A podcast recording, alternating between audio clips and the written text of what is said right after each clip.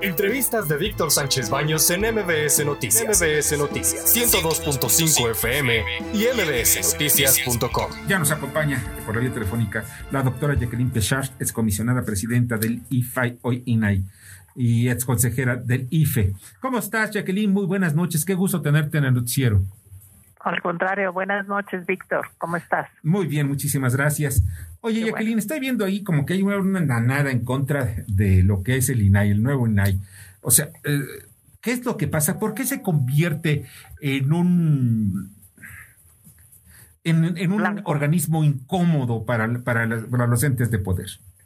Bueno, la, la, transparencia siempre ha sido incómoda para el poder, justamente porque lo que trata es de obligar a, a las dependencias de las entidades públicas a que informen, a que den a conocer por qué toman sus decisiones, cómo usan sus recursos. Entonces siempre en general es incómoda.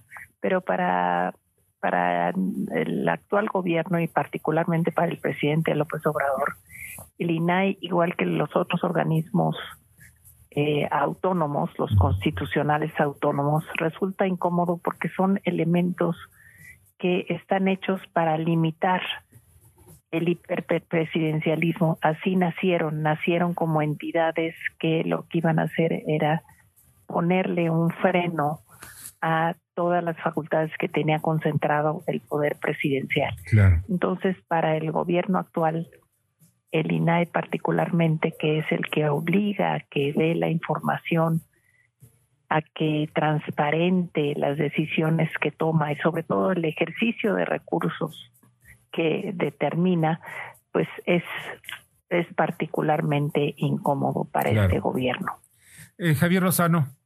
Hola Jacqueline, qué gusto saludarte, muy buenas noches. ¿Qué tal Javier? Con nosotros.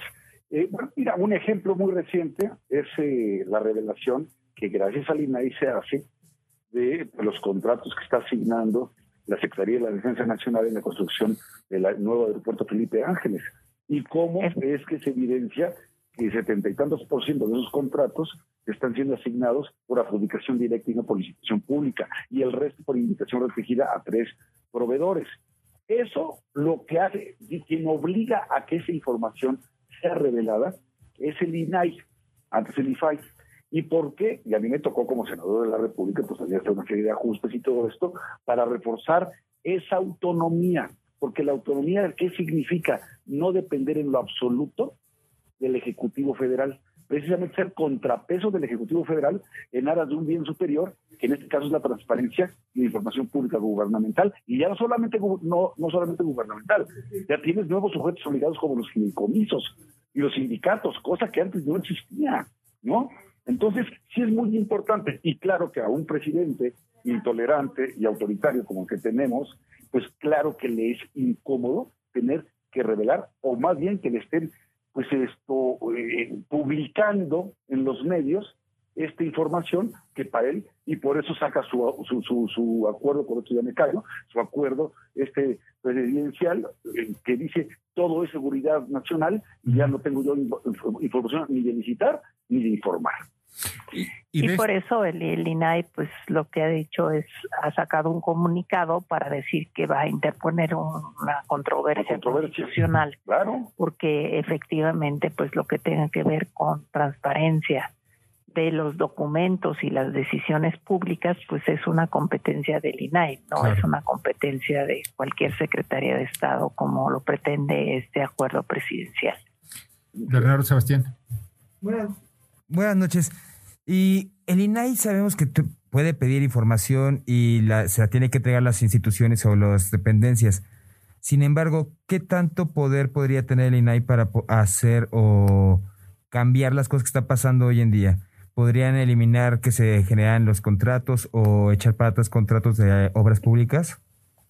Lo que podría es, la, aquí tendría que la Corte pronunciarse porque una controversia constitucional cuando una entidad invade la competencia, la zona de competencia de otra, el, quien tiene que resolver es la Corte. Entonces la Corte tendría que decir si que efectivamente el gobierno federal argumentando que se tratan de elementos de seguridad nacional, cualquier tipo de obra que se decida construir y que tenga que ver con cuestiones de medio ambiente o que tengan que ver con cuestiones turísticas o que tengan que ver con prácticamente cuestiones de salud, prácticamente cualquier área del gobierno federal serían de seguridad nacional y por lo tanto estarían reservadas por la información. Entonces el único que podría ir en contra de las de ese acuerdo, de ese decreto presidencial, pues es la Corte. Entre tanto, pues lo que pasa es que sí obliga a las distintas entidades y dependencias del gobierno federal ese acuerdo presidencial. Oye, eh, Jacqueline, pero entonces estamos violando los principios, nuestras garantías constitucionales, el derecho a la información. Claro. Y entonces, pues esto pues, eh, podría declararse incluso inconstitucional, pero esto también debería tener implicaciones para aquella autoridad que lo está firmando, en este caso el presidente. Sí, bueno, pero el presidente tiene facultades para tomar ese tipo de acuerdos. El problema es que son acuerdos que van en contra de la Constitución y entonces tiene que armarse el procedimiento para que sea el máximo tribunal constitucional, que es la Corte, la que se, la que resuelva que ahí hay una violación eh, constitucional y eso no lo puede resolver el INAI. El INAI no tiene facultades para resolver que es una violación constitucional, aunque es evidente a todas luces que es una violación.